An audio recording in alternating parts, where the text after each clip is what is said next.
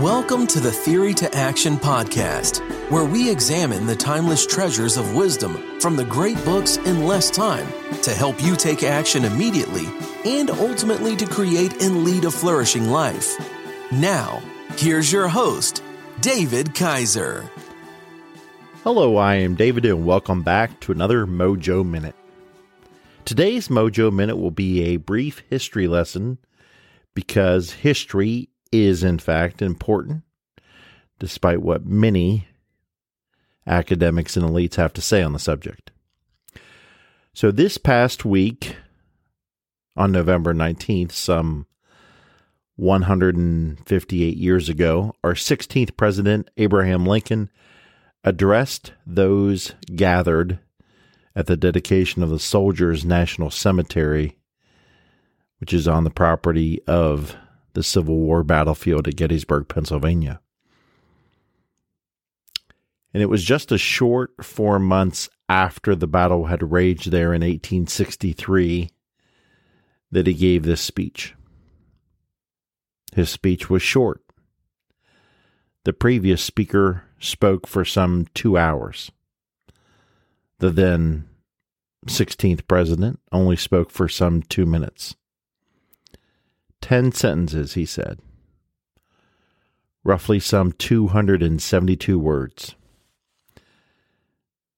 But in those sentences, he captured the essence and the core of what was being defended in the Civil War and why these hallowed men and women who gave their ultimate sacrifice of their lives, why they had not died in vain. And please allow me now to read the speech in its, in its entirety. Because, after all, most Americans, especially those under the age of 40, don't know of this greatest of American speeches. Most have never read it, sadly. Even more, most were never taught its context. What was Lincoln's aim? Why was the speech important? And so, with that, let's read the Gettysburg Address together. Four score and seven years ago, our fathers brought forth on this continent a new nation, conceived in liberty and dedicated to the proposition that all men are created equal. Now we are engaged in a great civil war, testing whether that nation or any nation so conceived and so dedicated can long endure. We have met on a great battlefield of that war. We have come to dedicate a portion of that field as a final resting place for those who here gave their lives that this nation might live. It is altogether fitting and proper that we should do this. But in a larger sense, we cannot dedicate, we cannot consecrate, we cannot hallow this ground. The brave men, living and dead, who struggled here, have consecrated it far above our poor power to add or detract. The world will little note, nor long remember what we say here but it can never forget what they did here. It is for us, the living, rather to be dedicated here to the unfinished work, which they have, which they who fought here have thus far so nobly advanced. It is rather for us to be here, dedicated to the great task remaining before us, that those that from these ha- honored dead. We take increased devotion to that cause for which they gave the last full measure of devotion. That we here highly resolved that these dead shall not have died in vain, and that this nation under God shall have a new birth of freedom, and that the government of the people, by the people, for the people, shall not perish from the earth. Abraham Lincoln, November 19th, 1863. So, as we reflect on that greatest of American speeches, let me pose a question Have we lived up to Lincoln's request that these men have not died in vain? Something to think about. Now let's go back to the beginning questions we asked ourselves. What was Lincoln's aim? And why was the pe- why was the speech so important? Well, to begin with, the Civil War proved to be more bloody, more horrific, more destructive than anyone could have imagined on either side, North or South. Lincoln begins to tie the Constitution to the Declaration of Independence and in a stroke of masterful genius and crisp and clear language, he provides that leadership and explains what the whole Civil War is really all about in a bigger context. And right now in 2021, our country is extremely divided again. And part of that division is because we're extremely divided over our history. For the last two or three decades, most Americans have been reading history books that paint the national picture of America as extremely flawed and broken from the beginning. I don't believe that, and most Americans don't believe that. But finally, we have a balanced American history book in Wilfred McClay's Land of Hope, an invitation to the great American story that paints our national picture as being a very good country, certainly with its blemishes and its birth defects. For as McClay puts it, there is much, quote, to celebrate and cherish in the American achievement, unquote. And certainly there is, but to understand America fully, one must not have a uncritical celebration looking past those blemishes we talked about because that, in fact, is the greatness of America, how we overcame those blemishes.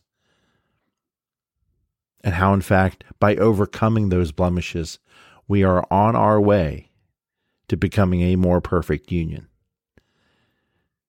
And here may I pivot us back to Lincoln and the Gettysburg Address and allow me to read from The Land of Hope by uh, Wilfred McClay regarding the speech because McClay paints a great narrative.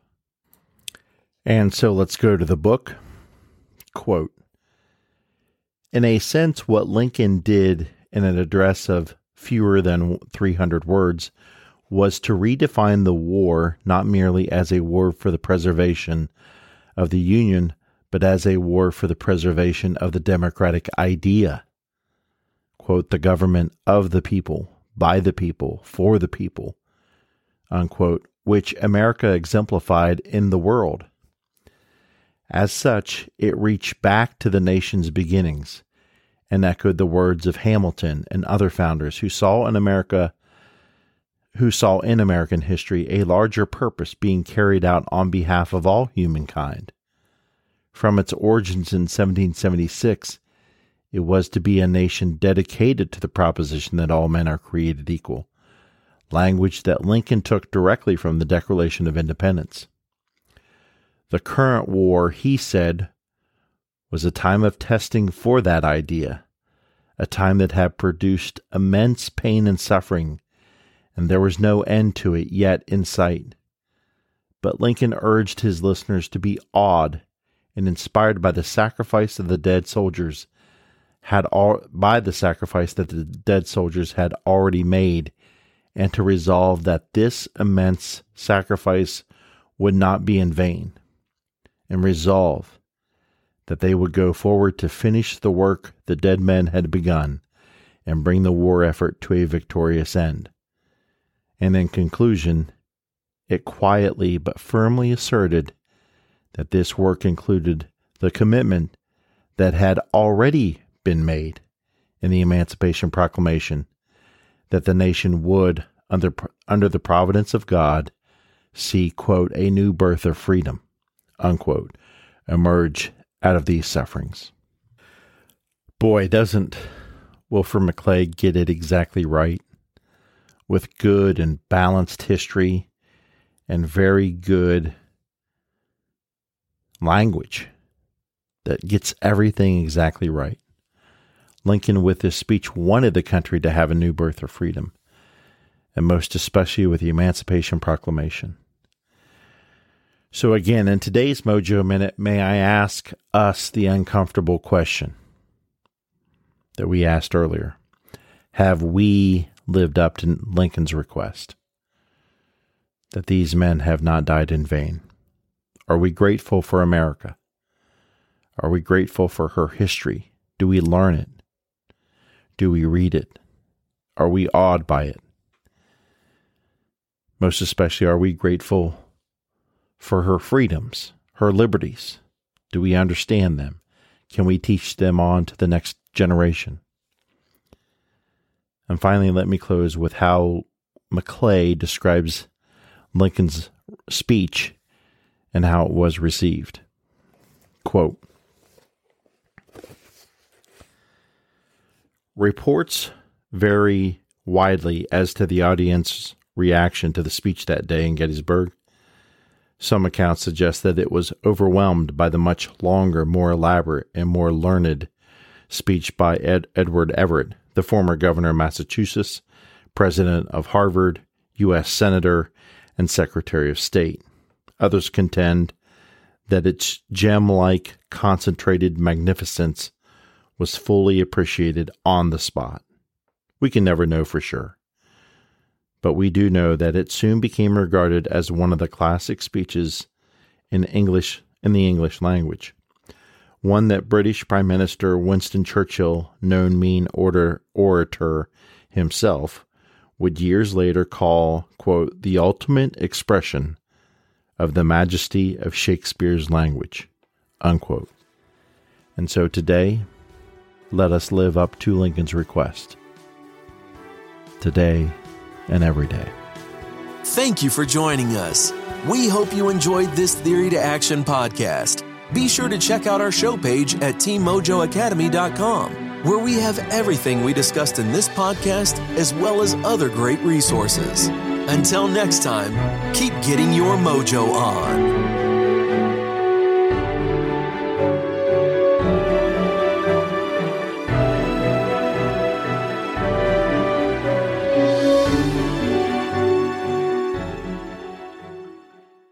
Are you a voracious reader who yearns for a deeper understanding of your favorite books?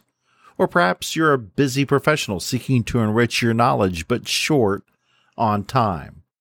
The Mojo Academy 2.0 is your perfect solution.